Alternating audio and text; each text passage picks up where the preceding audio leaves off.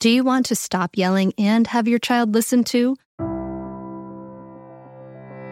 Well, I have exciting news for you. If you're hearing this right now, it means that the doors to mindful parenting are open at mindfulparentingcourse.com. This only happens for a limited time, and it may be perfect for you if you want to be that patient, calm parent, but you're afraid of being walked all over, you're losing it, and you want to be that steady, peaceful parent. You don't have a cohesive method, and you take in bad advice like just count to one, two, three. Mindful parenting is an evidence based system that not only teaches you how to calm your reactivity, but offers you a ton of personal guidance. A lot of other parenting coaches talk about the best way to respond to your child, but guess what? They don't walk you through the research proven practices that it really takes to create changes that actually last. Mindful parenting teaches you the specific steps to create cooperative, loving relationships for life. In mindful parenting, you can learn how to stay calm, even if you find yourself shouting hourly now. Be present for your child no matter what they're going through. Resolve conflicts easily without yelling or taking away the iPad. Set limits without your child resenting you for days afterward. And build trust between you and your child so that you avoid misery in the teen years. The doors are open now at mindfulparentingcourse.com. Unlike other programs in Mindful Parenting, we offer one on one coaching to every member and weekly drop in coaching sessions. Don't wait anymore. You and your kids are worth leveling up. Go to mindfulparentingcourse.com and join now before the doors close again. That's mindfulparentingcourse.com. I'll see you there.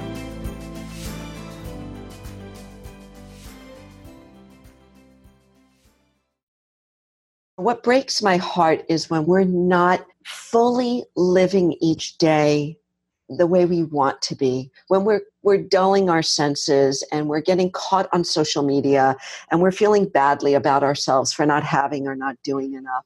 And this is our one chance at at living this profound life experiment that we have. So let's make every day an opportunity to feel alive You're listening to the Mindful Mama podcast, episode 168. Today, we're talking about how to be fully alive with Kara Bradley. Welcome to the Mindful Mama podcast. Here, it's about becoming a less irritable, more joyful parent. At Mindful Mama, we know that you cannot give what you do not have. And when you have calm and peace within, then you can give it to your children. I'm your host, Hunter Clarke-Fields, Mindful Mama Mentor. I help smart, thoughtful parents stay calm so they can have strong, connected relationships with their children. I've been practicing mindfulness for over 20 years.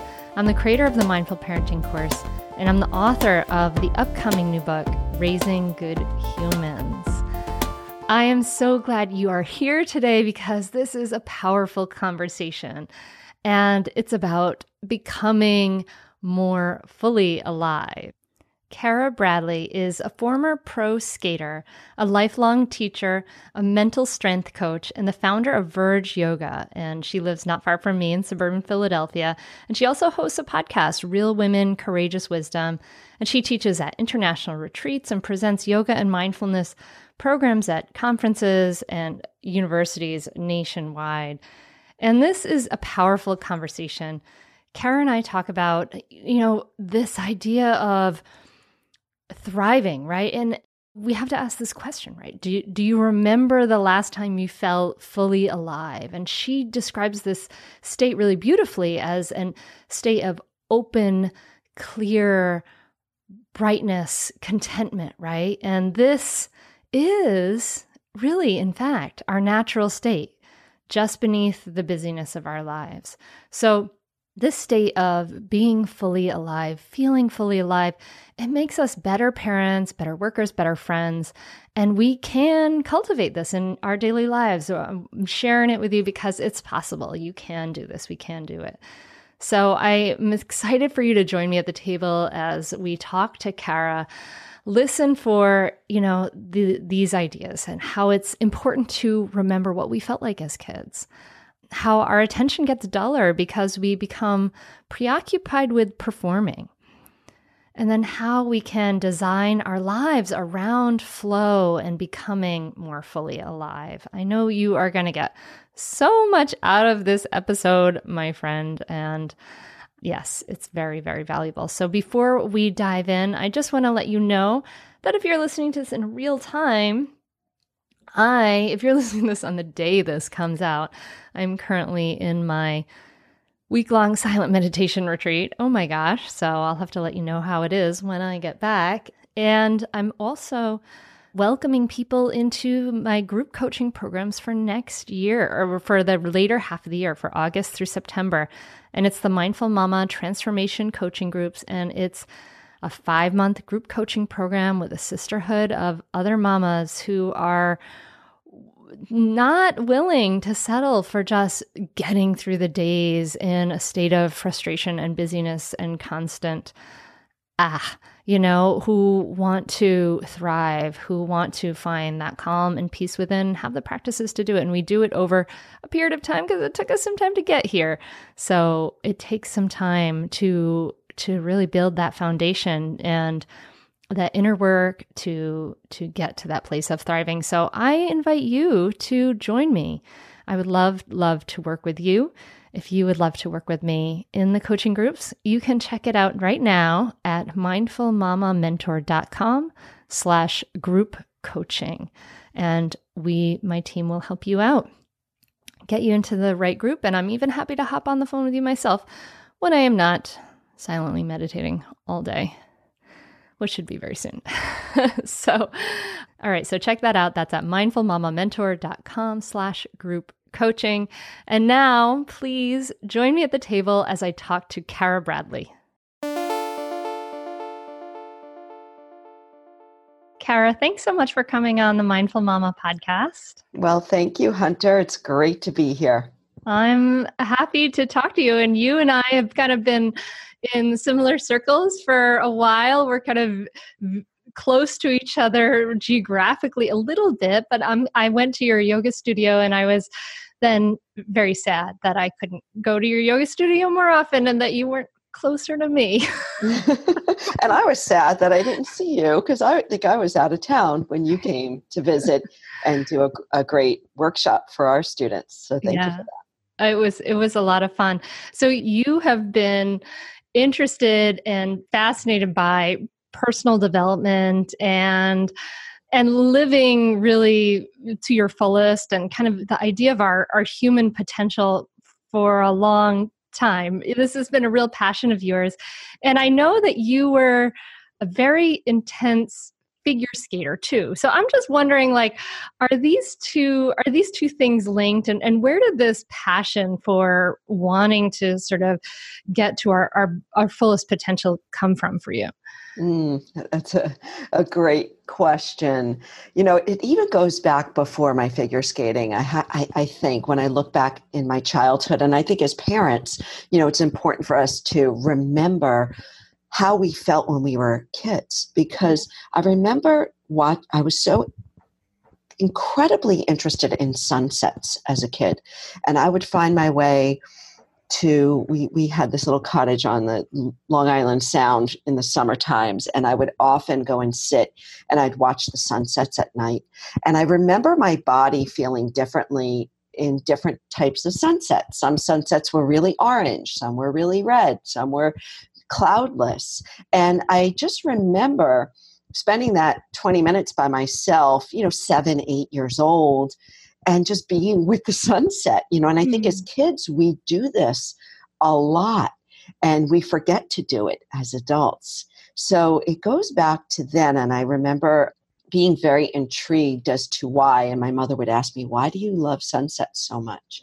Well, then fast forward into being a figure skater. And, you know, I just have to say, I really wasn't a very good figure skater.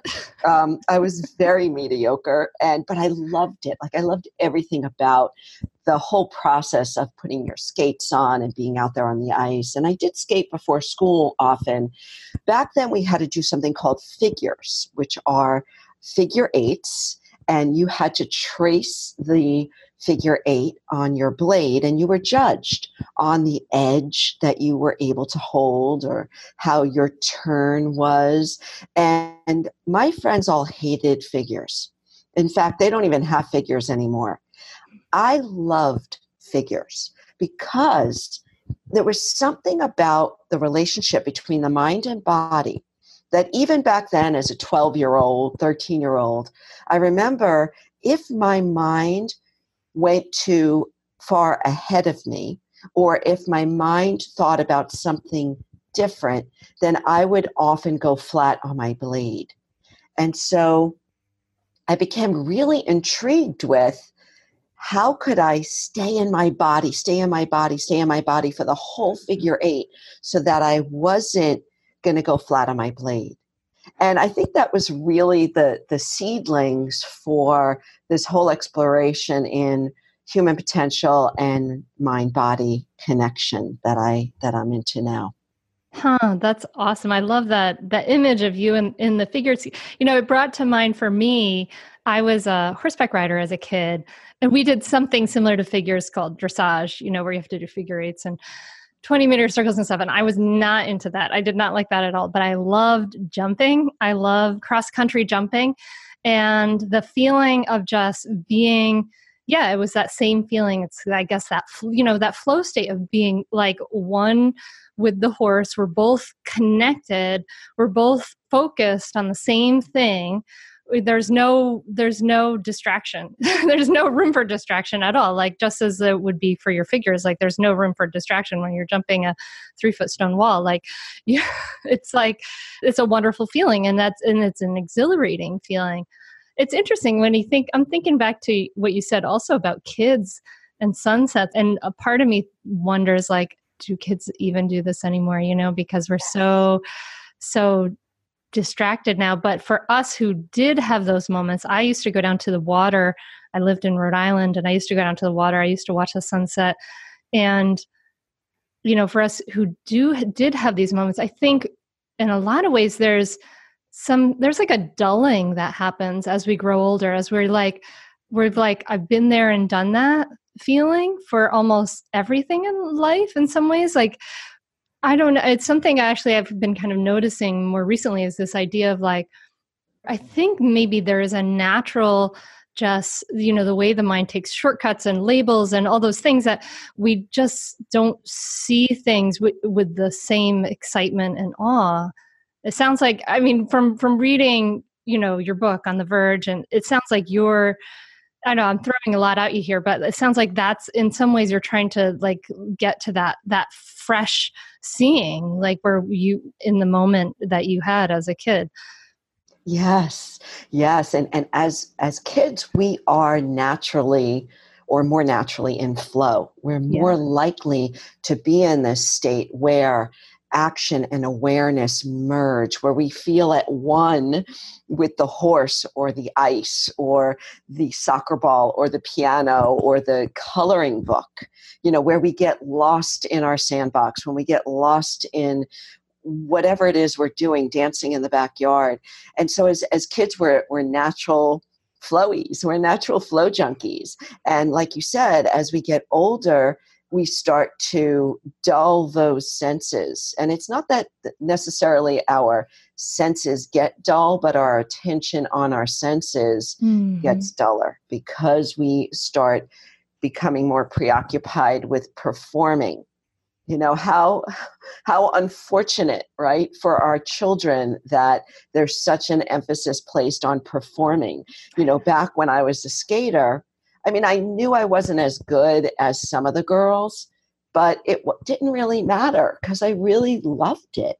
And I didn't have the aspiration to necessarily go to the Olympics. I knew I couldn't, I didn't really have the right coaching, and my parents didn't have the the money to really put forth, you know, in order for me to get to skate at that level. But it didn't matter because I just loved it.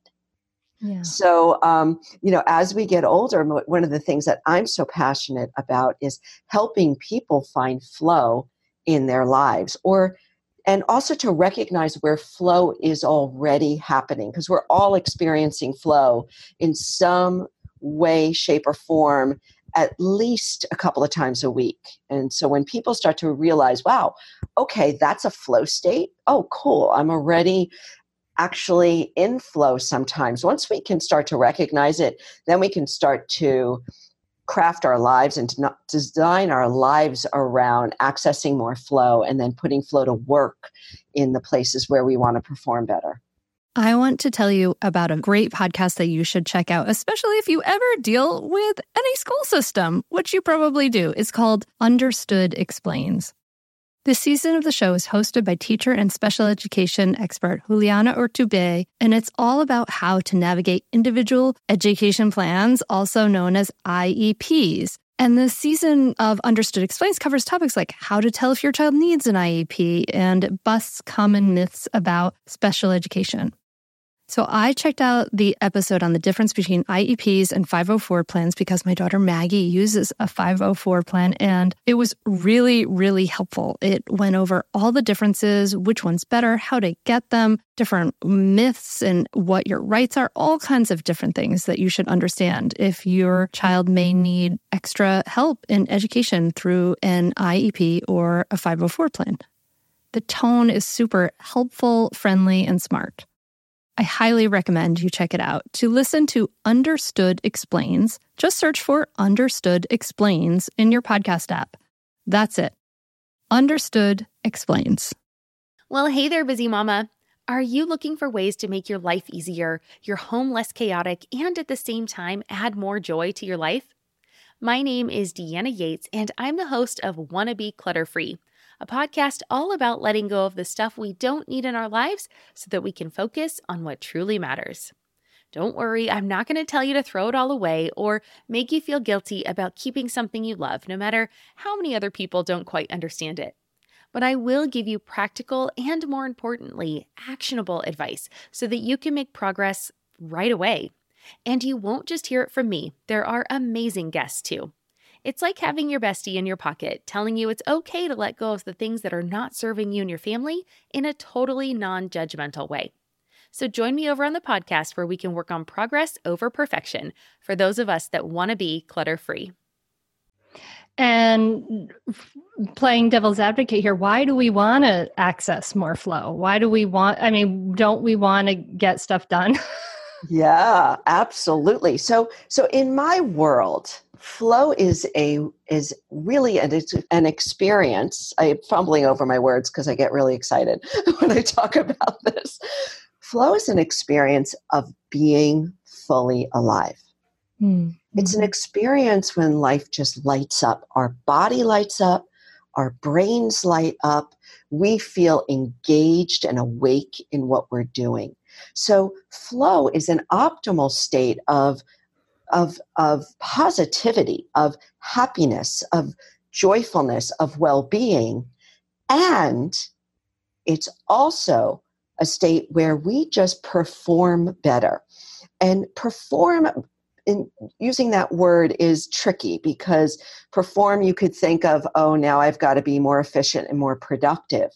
Perform could mean just being there in the present moment with your child as your mm. child is explaining, explicitly explaining the day they had at school you know and how our adults mind our adult minds want to go and rush it along or to get to the next thing you know being in flow and performing means really to shine in whatever it is you're doing in the moment whether that be putting care into a cooking a really great meal or in speaking at a sales meeting. Yeah. Yeah. Not only is it about being more present, but and being there for the other people in our life, but actually when we're we're in this state, we're going to perform better you know all the the worries and things like that when we actually drop them or when we're able to be able to focus our attention here and now we're able to then do everything we're we're doing better so so yeah okay there we go here here's the why Here's the why. You talk about in your book. You talk about our your natural state. Can you tell me a little bit more about that? Yeah. So natural state and flow state in some ways are the same, but I'm going to bring you back to when I was 19 years old and I actually had this flow experience as a college track runner and I write about it in the book. It was a life changing experience for me because again, I was mediocre at best. I was a, I ran the 800. I was usually about middle of the pack and I was approaching my last college track race that last college track race uh, was pivotal for me. I had been running and competing. And so I went off on my own before that race and I did something unusual for me. I actually took a very slow warm up jog and I was talking to myself. Now, again, I was 19 and I was thinking back to my track career and I was started to say to myself, you know, why don't you just beat your personal record? You haven't touched it in a year or two why don't you just go out on top? And so I started to say to myself over and over, like a mantra, didn't know that back then, but like a mantra personal best, personal best, personal best. And this slow warm up jog by myself in this mantra did something. It settled me like I'd never felt settled before a run before. Usually I felt so filled with nerves. But that slow warm up jog settled my nervous system. And I stepped up to the starting line feeling clear and calm. I remember feeling, I remember noting, wow, I don't feel like I'm going to throw up like I usually felt before a race. And so, as the story goes, I, I ran that race. I don't remember thinking. I remember the track was red. I remember the sky was blue. My senses were lit up. I crushed my personal record. I remember not knowing what happened until I saw the clock. What I do remember is how ordinary I felt. Mm. I mm-hmm. felt so ordinary. While it was an extraordinary moment, I felt like I was that little girl sitting on the beach watching the sunset. I felt like I was that middle schooler on the ice doing figures.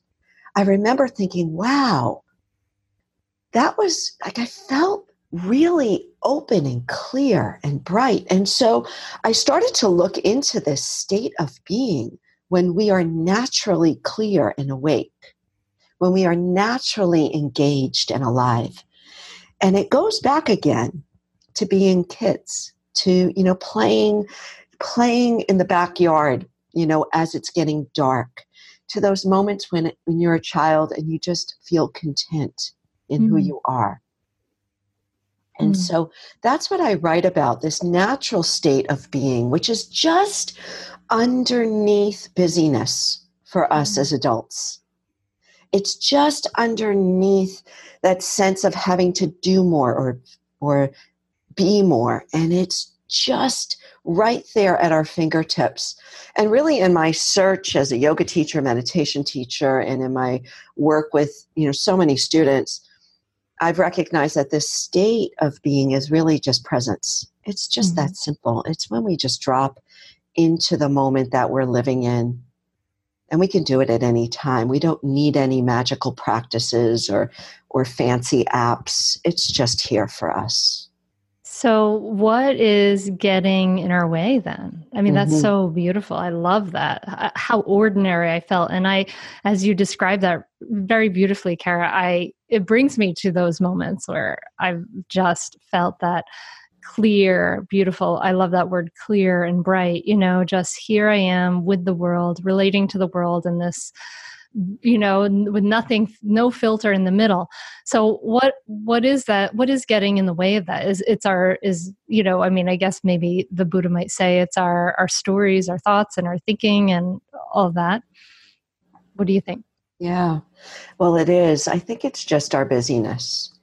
I think that mm-hmm. if we could experience the joy and the fullness of being present more often we would do everything we could to live there.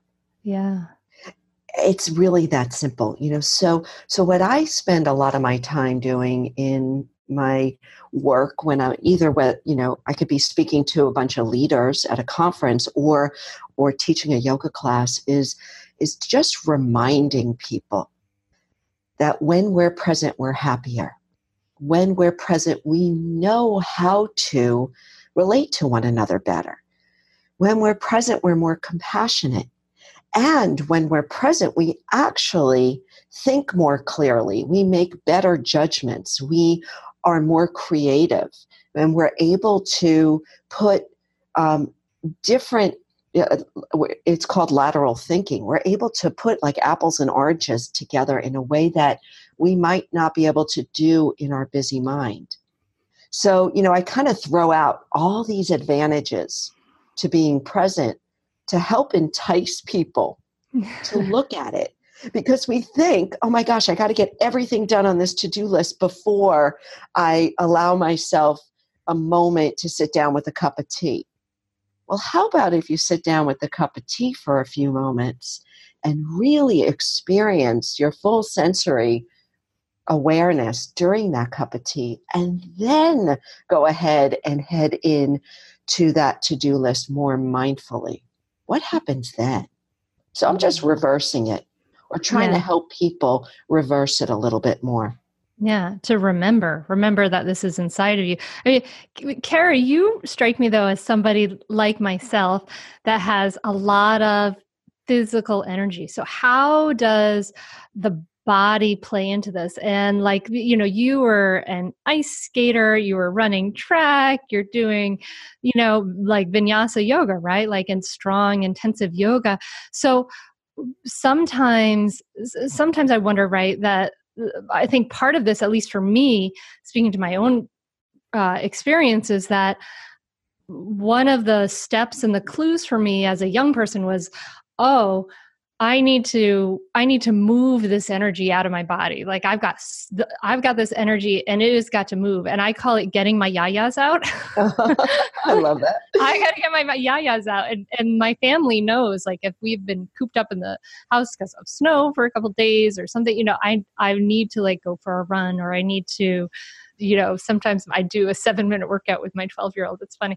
But um but you strike me as a similar kind of person like that you've done all this intensive exercise. Was i mean was part of t- talk to me a little bit about about the embodiment piece of this because you were like a go-getter like you're doing these you know you're skating you're running you're run starting a business all of this stuff. So so how does that slowing down and that and that that embodiment piece kind of come together for you?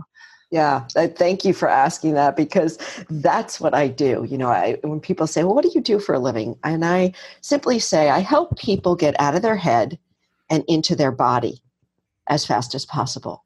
Because when we are stuck in our busy mind we become this brain on a stick and we end up missing moments. Pema Chodron, who's a meditation teacher, uh, she I read a quote of hers years ago, and it just it stopped me in my tracks, and I think it it really redirected my life. And what she said was, "We keep missing moments that we're in. We keep missing stuff." And I thought in that second that I read that quote, I don't want to miss my life. So, yes, to answer your question, I am totally about being in my body. I mean, that's really what I spend most of my day doing. I'll use my my brain and thought and of course we want we've got these intelligent minds, these intelligent brains. We don't want to just put that to the side, but we want to move and breathe and speak and live in a way that is more embodied, to use your word when we are accessing our full capacity from our body to our senses to our, our emotional intelligence and our mental intelligence, we're literally firing on all pistons as opposed to just relying on thought. So how do we do that? We do go out for that run. We do, you know, do the yoga practice. We want to befriend our body and recognize that you're moving, like I say it in my book, movement is movement is movement is movement. And thank God my editor didn't chop that out because I really feel like when we can look at our our workouts or just a walk in the park and any kind of movement as this training to feel more alive perhaps then we, we worry less about the, the steps taken or the calorie burn and we start to befriend our bodies as this intelligent vehicle that can provide us with additional insight and wisdom to live more fully. So i say bring it all on and let's bring it you know let's let's put it all on the list as ways to train and uh, and to really put forth our full potential out into the world so i get people moving at conferences oftentimes i'll jump on stage and i'll get people in their bodies because you know at conferences it could be like oh my gosh i have to listen to another 45 minute speech and we get all in our head and we stop learning you know it's why i think in schools we got to get our kids moving more even Amen. just for five minutes at a time that does the trick mm-hmm. yes yeah. Yes i fully agree and i love what you're saying about um, movement is movement is movement. It doesn't have to be the 90 minute yoga class. It doesn't have to be the fancy thing. It's about I, seeing it as training to be more alive because I feel like in, our culture sets us up for this such a negative experience with our bodies. We're either completely disembodied because we're just ex- experiencing everything through the screen, or we're our bodies are something to be tamed and to be. Well, I love that reframing of like let's. It is an act of friendship. It's an of to move. It is an act of love. It is an act of training. And I, I really wish I, I feel frustrated with this kind of often. I really wish there were a word for body mind like mm-hmm. why you know we have in english two separate words for this thing and i really there it's not like it's separate like we have ner- you know we have part of our nervous system in our brain throughout every part of our body and we have you know there's completely interconnected and when you strengthen the body you're strengthening your mind because you're giving your mind more energy and more you know more fuel and all of those things. And when you strengthen your mind you're you're strengthening your body. It's not like there's i, I feel very frustrated with the separation in the our language that we have to talk about it. We're almost forced to separate it in the way our language is. Whereas even in the way i have asked you the question right? It's like I have to ask you separately about embodiment versus the mind. And it's not like they, that separation is um, a manufactured concept. It's very frustrating to me. I'm, I'm with you. I am, I am the same way. And, you know, I've called my business Verge Body Mind in, in the past, and, and I call myself a body mind teacher. So, boy, would it be great if there was just one word for that. And I do, I agree with you. So, here's two things on that. One is, been in the fitness industry for three over three decades. And and i can honestly say i feel like the fitness industry has hijacked movement.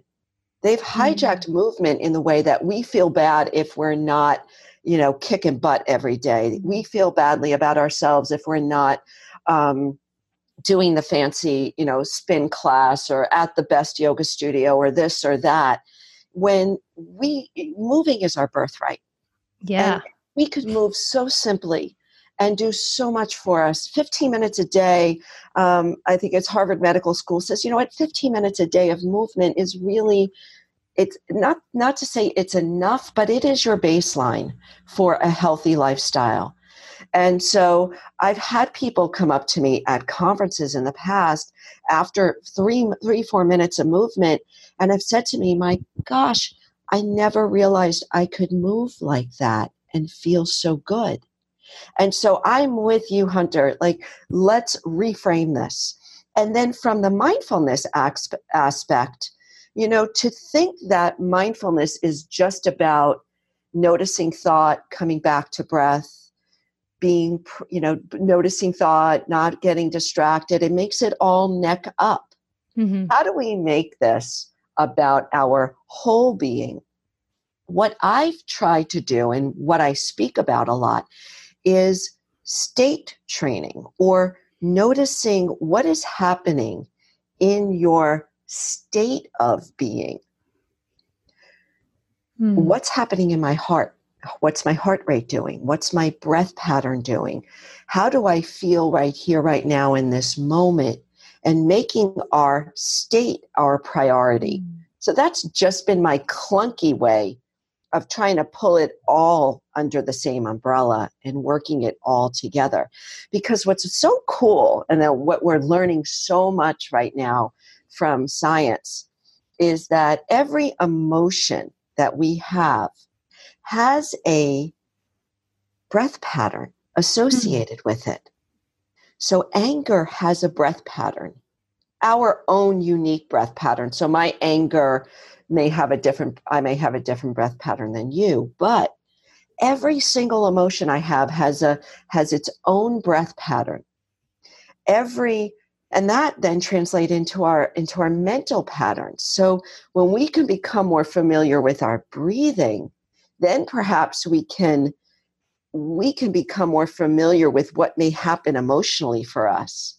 So it's all the same. And this is my my joy and my hope is that people start to really embrace their state of being as being number one.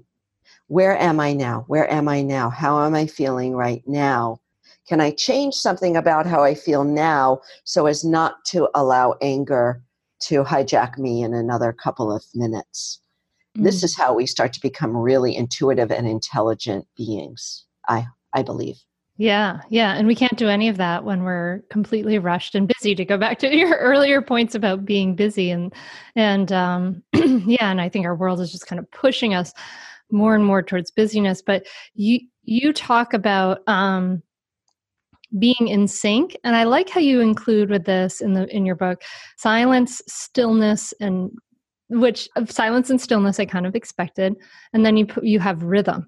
Mm. I love that. So talk to me a little bit about rhythm.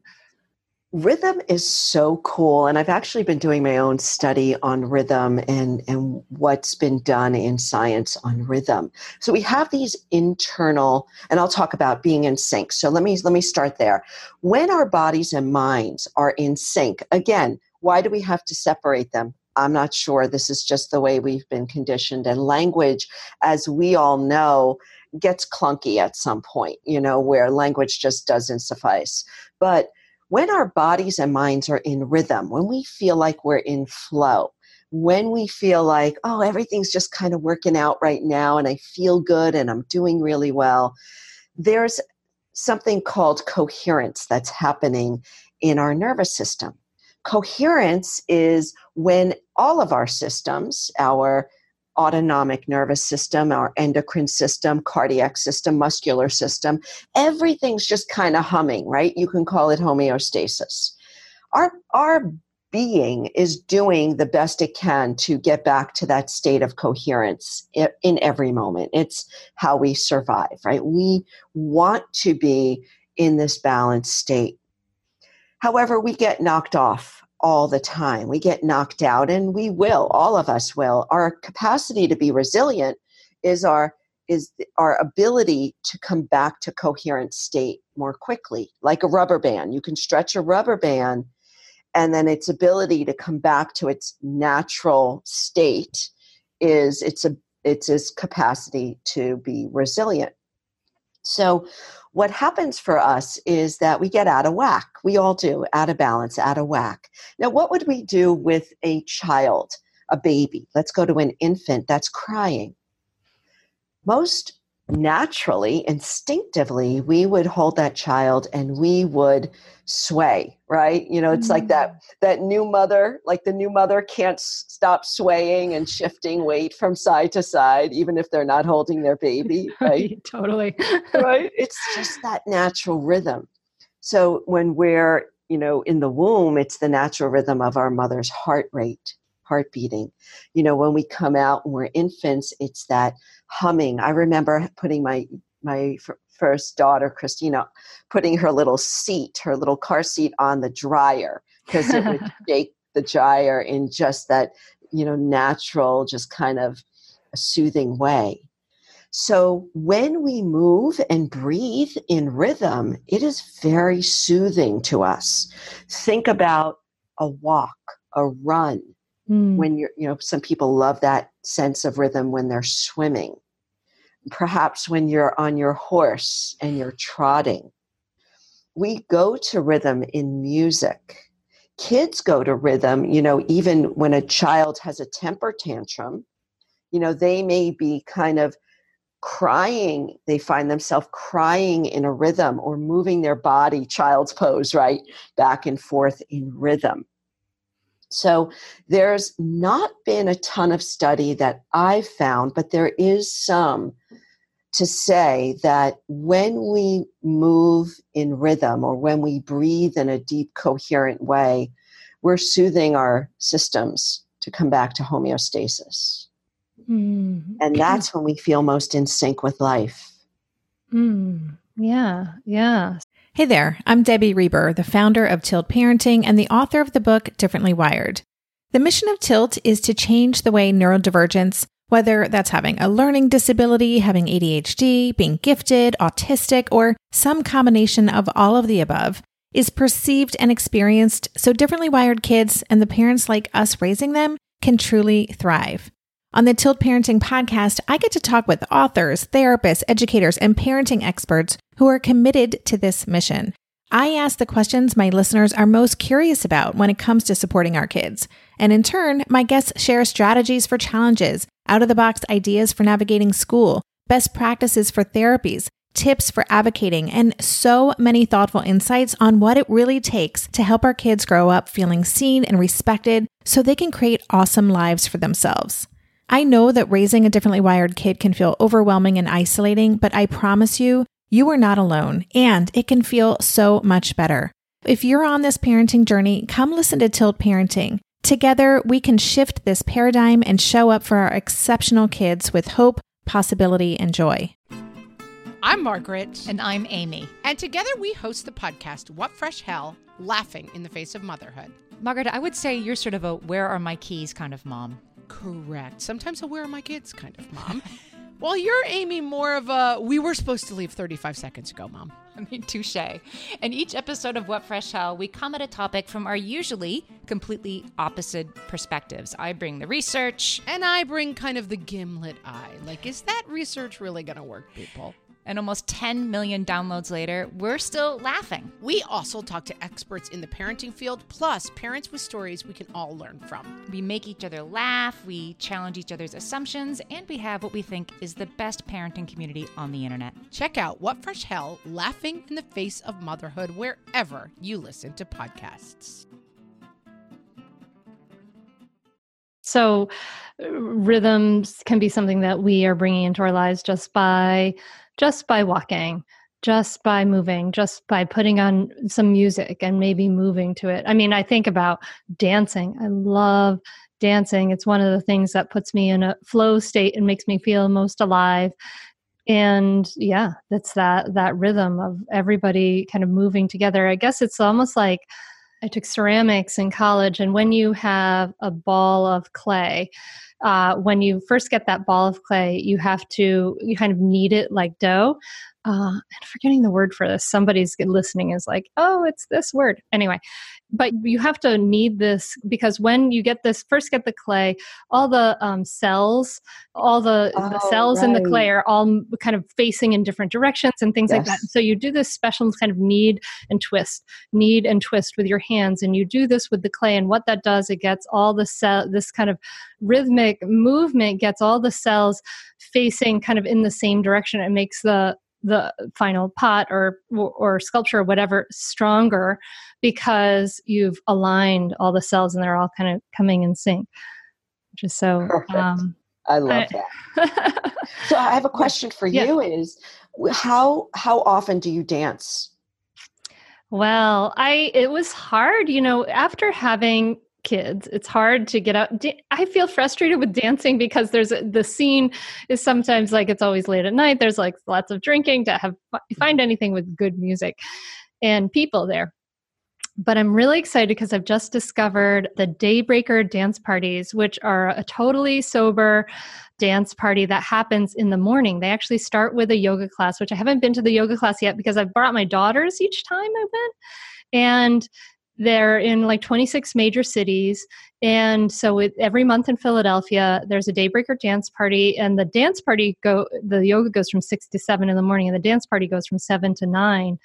And so i've been kind of doing that. We have little when we have a if we have a like our house holiday party we have a dance party at our house because my husband makes awesome. music and he djs it and stuff. So I, i'm well, trying to get more of it into my life. Well that's that's awesome. I absolutely love that. And so the reason why i asked that question is we can we can design our lives around flow. We can design our day to mm. Make flow and these states of of high sense these high definition states is what i call it. High definition high voltage states of being awake and alive more available to us. So you know why not play music that you love dancing to? Why not play music like that while you're cooking you know mm-hmm. why not play that music in the bathroom as you're getting ready in the morning so in, in my life i in my morning journal i usually have a section on flow how am i going to um, create the conditions for flow today and mm-hmm. I have all these different ways. Like a, it always includes get outside, even if it's in the middle of winter. To even sit outside in the sun for five minutes, you know, mm-hmm. puts me into a better micro flow state, which are these, you know, natural, these states of being just present in the moment. And so music is such a big flow trigger. We can do that with playing with animals, playing with young children, you know, mm-hmm. getting silly, or we all have different ways playing the piano or or drawing or whatever, you know, made you feel alive as a child, you know, go back and see how can I implement some of this I mean, this is our life, right? We don't want to just be worker bees and then go to sleep at night. You know, let's light ourselves up because that's only going to inform us in our work life that much more. It's going to make us that much better. So, how I love what you're saying. I'm so excited about it. And I believe in that so wholeheartedly. And I know that for me, I'm like, yes, yes, yes, because I know the value of living on purpose and, and living a, a, a life that's, you know, uh, optimal. I know how that affects me and my family and everything. But I know a lot of listener, you know, I know there's, I'm sure there's a listener out there who's feels guilty for doing things like that, who has young kids, who feels like, I can't do these things I enjoy in my life because I don't have time. I have to take care of my kids. So, uh, what do you say to somebody who's wrestling with some of those ideas as they listen? I say include your kids. So make it work for you now. You know, make it work and it'll change. My kids are in their early 20s. You know, my life has changed so much. I have so much more freedom now. But when they were younger, I mean, I remember putting on the Gypsy Kings when they were toddlers, and we just danced every night. My husband would come home from work, and there we were dancing to the Dip- Gypsy Kings because I loved that and it made me feel alive. So, how can you incorporate this sense of aliveness? You know, I love to look back at my day. Uh, before I go to sleep, and think about times during the day when I felt really alive. And that could be just watching the sunset, which I still love to do. It can be, you know, cooking a new recipe and including your kids in doing it. What is it that makes you feel alive as a parent? Not necessarily like what's going to increase my kids' IQ so that they get into the best college. Come on, let's think about like what makes you feel fully alive. And some of that you might be able to do with your kids. And you know what? It's going to help them feel more alive as well. So, you know, I, I don't know. The thing that breaks my heart, and I often ask other people this question, like, what breaks your heart? You know, what breaks my heart is when we we're not fully living each day the way we the way we want to be when we're we're dulling our senses and we're getting caught on social media and we're feeling badly about ourselves for not having or not doing enough and this is our one chance at, at living this profound life experiment that we have. So let's make every day an opportunity to feel alive. Sometimes feeling alive is in the in the tough moments. You know, sometimes feeling alive is caring for the aging parent. You know, I, I lost my dad last year, and for the year before that, you know, it was there was a lot of caring, but it made me feel human and alive to do that because I knew I was in exactly the right place that I needed to be in. And parenting is very much the same. So, how can we feel more alive every day? And the rest will come. Yeah. I have no doubt about that. Yeah, yeah, amen. I'm Dr. Dan Siegel, who's been on the podcast. He's he says that the best predictor of a child's well-being is a parent's ability to be present. Mm-hmm. Like that is the number one thing you can do for your kids is be as present as you possibly can. So, in your book, you describe letting go and letting be and i love that and you you say are you forcing fixing or fleeing and so maybe we can kind of finish with with this idea like when we have kids and we are so like uh, your world is turned upside down you're like oh my gosh i have to keep them safe this is the most important job. And also our ego is involved because our kids are a reflection of us and it's really easy for parents to get really controlling and to create a relationship that's that can have a lot of antagonism kind of back and forth. And knowing that maybe sometimes we need to let go a little bit more we need to give them a little bit more autonomy sometimes we need to let them be a little more sometimes. How how can we how can we do that? Uh, talk to me a little bit about letting go and letting be. Oh boy, that is a big subject and it's it's two little words. Let's just talk about the words let go my meditation teacher, uh, Scott McBride, who who lives in the Philadelphia area, he studied with the masters of the masters of the masters, and he told us once in class that his one of his teachers, Trungpa Rinpoche, said, he said, if I could just give two words for this, all this practice, for everything that we're doing here, and all this time spent in meditation and study, it would be let go. Let go if we could start there, and we have to start with ourselves because we really can't learn how to fully let someone else be unless we allow ourselves to be. Mm, mm-hmm. So it can be a simple mantra, but it has to start with us. Can we be kinder to ourselves? Can we put less pressure on ourselves? Can we let ourselves have a good cry? Can we let ourselves dance? Can we let ourselves just be and not have to do 5,000 things in a day. Let go, let go. And then we start to allow others to let go. And if we can allow our kids to be, oh my goodness, as parents, oh, it is such a gift to give them, especially in this world today. Can we let them make the mistakes? Can we let them skin their knees?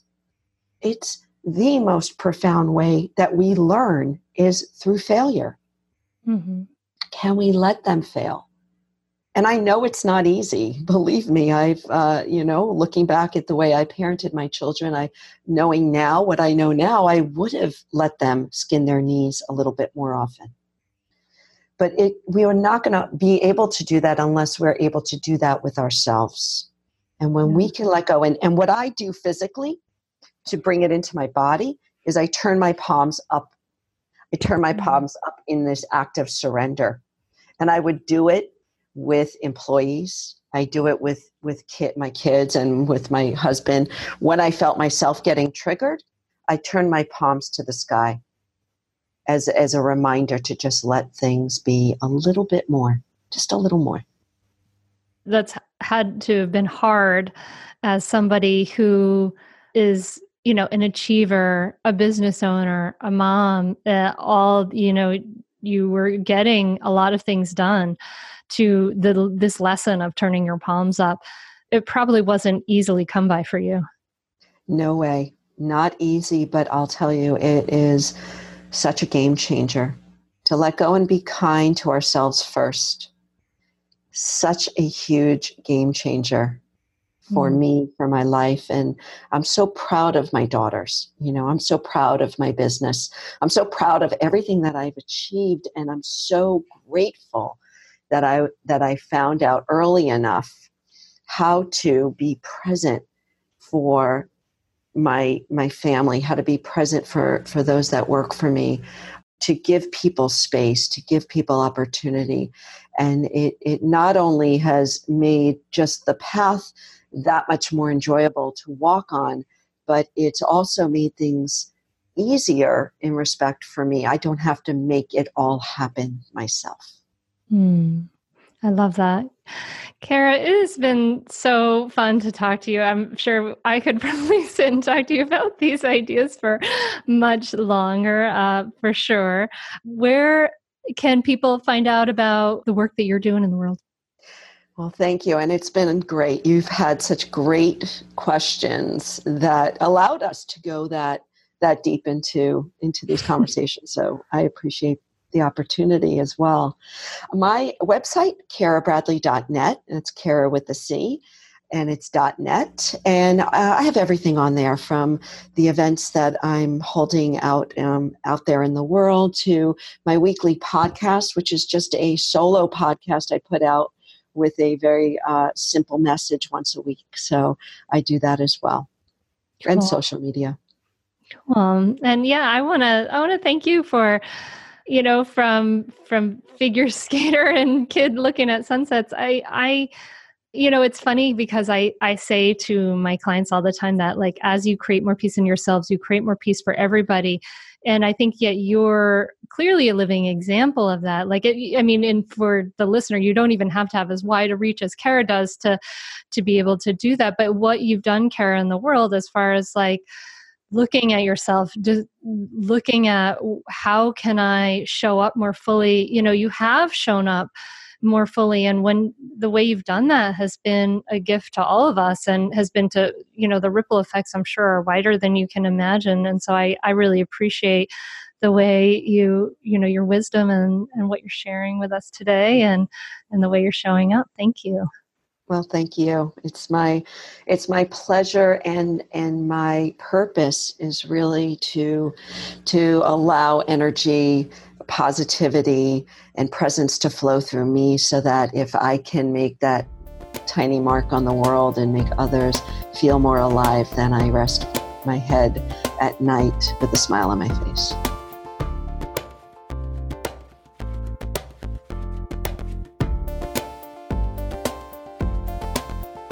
Thank you so much for listening. What a great conversation. I really enjoyed talking to Kara.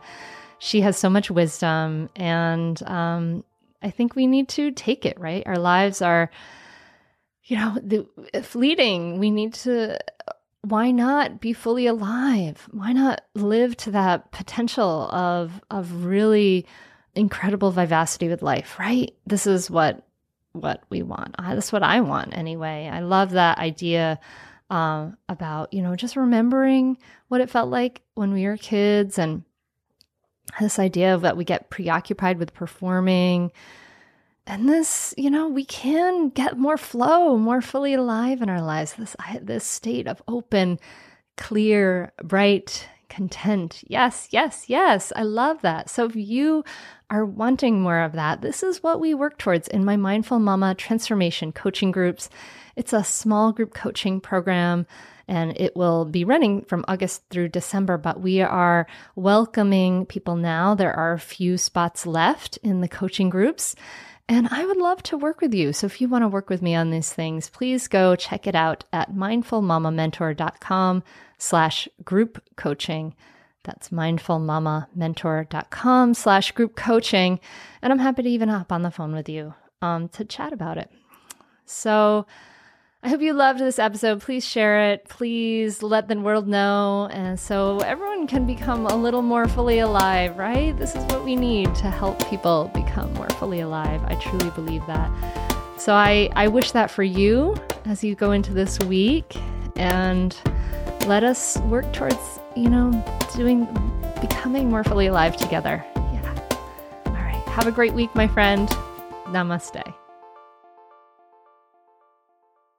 Are you a mom who wants to feel less stressed and enjoy motherhood more? Do you want to be calmer with your kids and be more present for all of your life? I'm a mom who has gone from really being stressed and yelling when my kids were young to having a more grounded, more at ease relationship with life and having more enjoyable cooperative relationships with my kids. And I've shown hundreds and thousands of women around the world how to do this. And I want to show you how to do it too. So if you are currently feeling stuck or stagnant, this is definitely for you. I've created a free downloadable Audible training, Mindfulness for Moms, the superpower you need, and it will show you how to respond rather than react, how to let go of stress and feel more grounded in seconds, how to have a smoother day today and become more present for your kids for a lifetime.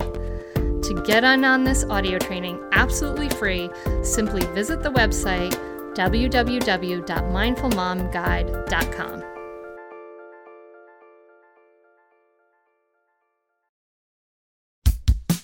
Oh, hey, everybody. It's us, Blair and Molly, your old pals from Toddler Purgatory.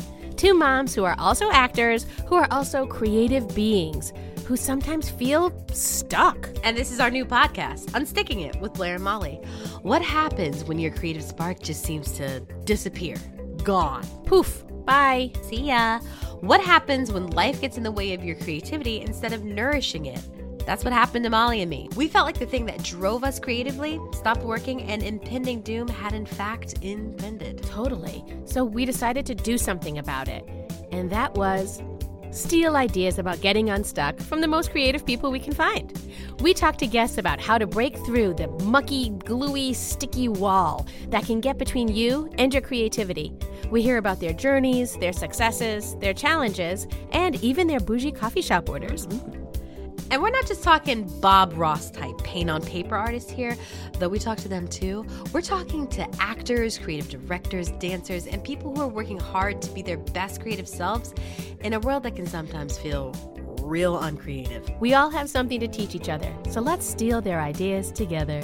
Join us, won't you, as we deep dive into how to unstick ourselves from the life gunk that can get in the way of our creative freedom. Pandemics, school calendars, World events, lack of sleep. Oh, get out of their life gunk. and let's get back to your best creative self. Subscribe to Unsticking It with Blair and Molly. You're not going to want to miss an episode. Unsticking It with Blair and Molly because sometimes life sucks. Unsticking